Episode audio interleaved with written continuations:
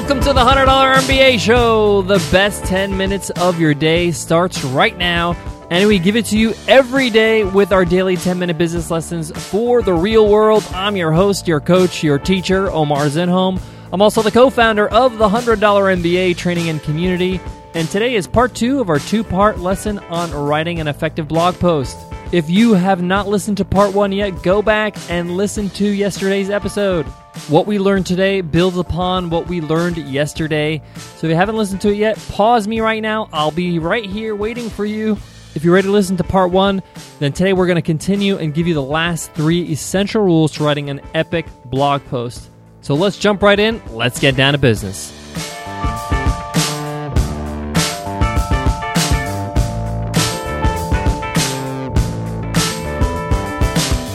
All right, let's quickly recap part one of this lesson. I went over the first three rules of writing an effective blog post. The first one is writing about something your audience really wants to know about, taking the time to research the pains, the problems, the issues, the struggles your audience is going through, and writing about some solutions. The second rule is giving them valuable information, information that is worth their time. Either it's actionable or thought provoking but something that makes it worth their time and worth them sharing it with other people. And the third rule is to approach writing your blog post as if you're writing your bestseller one post at a time. All right, rule number four. And this rule is probably the most difficult one to master, and that's writing in your own voice. Simply put, this means being yourself when you're writing your blog posts. This is easier said than done, and this takes a lot of time to really get a handle of because this is really not taught in school. We're never taught how to write in our own voice. We're taught how to critique something, a book report, or to give an opinion on a certain topic.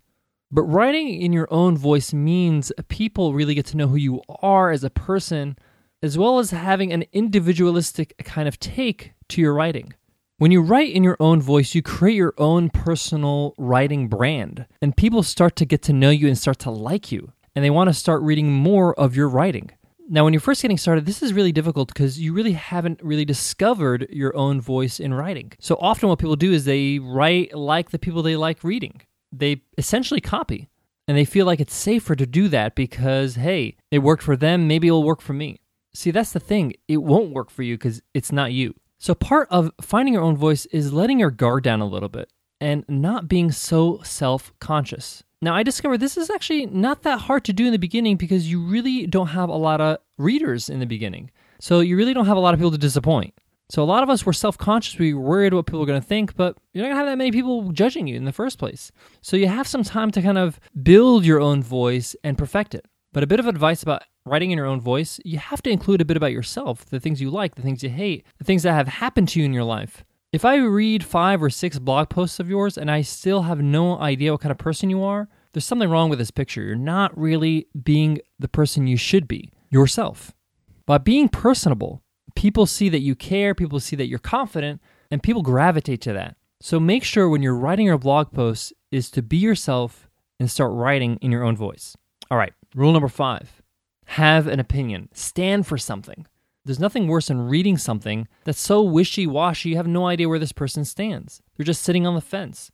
Even if your opinion is not popular, that's fine. As long as you stand for something, you have an opinion on something, and I'm sure you have a strong opinion on whatever you're doing in your market. Make sure you're clear. Make sure your opinion is clear on what you're writing about. You don't have to be disrespectful to the opposing opinion, but you need to actually make an argument for your own. People like reading about somebody who stands for something, that stands up for an opinion, that believes in something greater than themselves. So make sure you stand for something in your writing.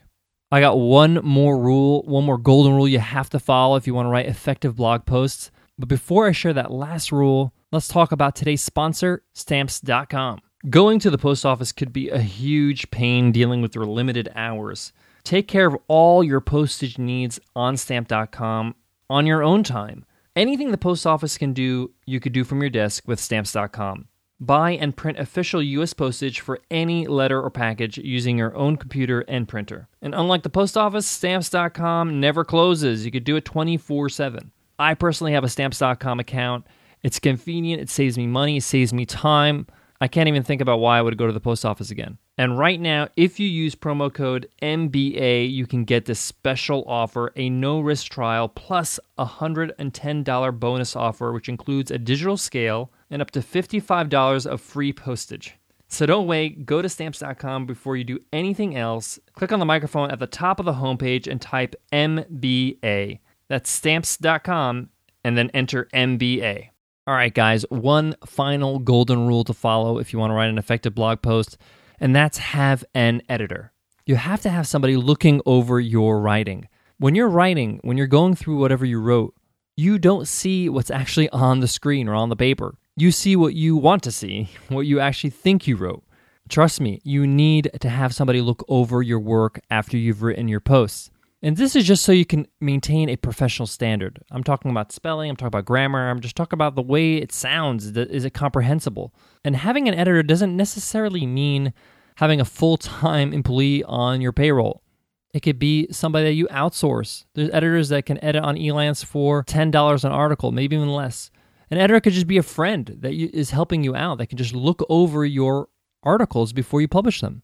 It could just be the responsibility of another person on your team, like a partner or somebody else that's working on something else. It could be your VA, somebody is doing something else for you. And part of their task is to look over your actual blog posts and look for spelling mistakes, look for grammar issues, comprehension issues. I wouldn't dare to publish anything that I just wrote and had nobody look over it. It's just the standard that you have to do. You have to do this because what you think you wrote is different from what you actually wrote.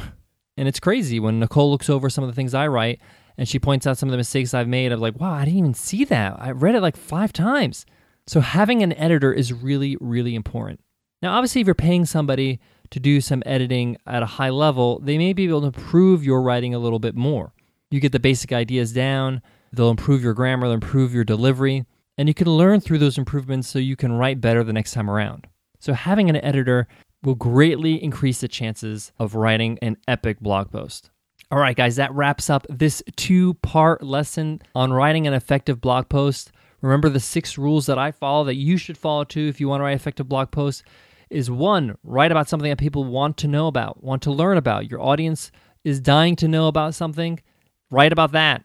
Give them valuable information they'll find useful. Two, write with the intention of writing your bestseller one post at a time. Four, write in your own voice, be yourself. Five, have an opinion, stand for something. And six, have an editor. Guys, if you have any question about this topic, about this lesson, or any questions about business, anything you're struggling with, please email us. We would love to answer your questions, help you out.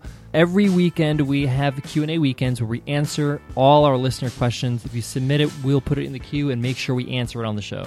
If you want to be really fun and fancy, you can actually use our Speak It option where you record your voice. You can record your question. We'll play it right on the air. And you can find the Speak It option on our show page at 100mba.net slash show. Guys, I want to leave you with this. There are countless businesses I know that have really done very well because they have an effective blog, because they write great articles and they inspire people, they help people, and they automatically become this authority figure because they're publishing great content. Sometimes really good blog posts are your best marketing tools. They prove that you know what you're talking about. They prove that you actually care enough to share it with other people. And it inspires people to take it to the next level. And the next level is buying something from you, buying your solution to whatever you solve, whatever your business may be. And some people say having a blog is still one of the most effective content marketing strategies you can have. So, again, I highly recommend that you make it a habit to have a blog no matter what your business is.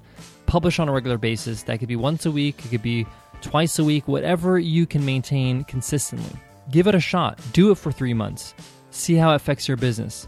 I know it has greatly affected our business in a great way and the funny thing is, is after you start getting into the groove, after you start publishing, you know, about a dozen articles, you get some feedback, you really start to enjoy it. You really start enjoying writing, expressing, communicating the things you love, your market, your business. This is why you started this thing in the first place. But you have to get started. So make a commitment. If you haven't started a blog yet, plan out when you're going to start and when you're going to publish your first post.